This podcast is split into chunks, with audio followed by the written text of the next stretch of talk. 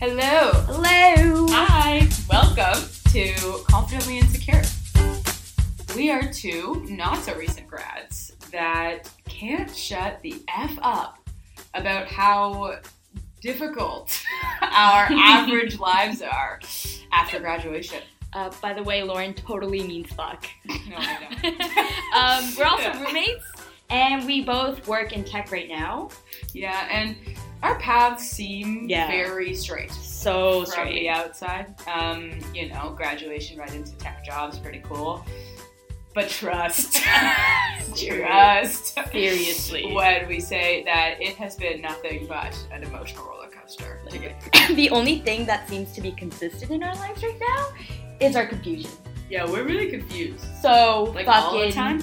confused every single day. Constantly. And there's a lot of surface level bull Shit.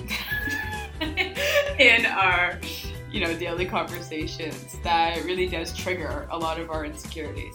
Yeah, slowly we started to realize that a lot of people in our network, you know, our peers, our friends, go through the same type of struggles or have extremely similar insecurities that end up being super relatable. Yeah, and the problem is that these struggles of being in your early 20s, especially after graduation, they're just not talked about. Nope, not at all. And honestly, when you do bring this up, it gets brushed off. Yeah, little butterfly. So annoying. What's it called? Snowflake, Millennium, Butterfly. Whatever the name is these days for us, I don't know, losing track. Um, yeah, but the thing is, is that every choice that we make right now, it feels final. It feels like it's going to set the tone for the rest of our life. Yeah, so much pressure, right? And the the mental health habits that you form now, we very much believe that it can stick with you for many, many years. Yeah, and as a huge disclaimer, Cue the alarm.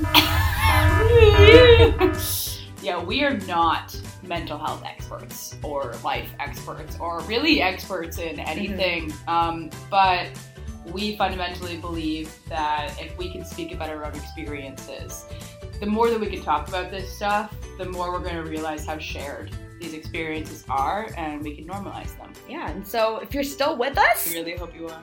do listen to our upcoming sessions as we're going to have some pretty cool people uh, who are also in their 20s share their perspective on some of the topics that we discussed involving relationships, joining the workforce, and most importantly, to work together to become more confident in our insecurities.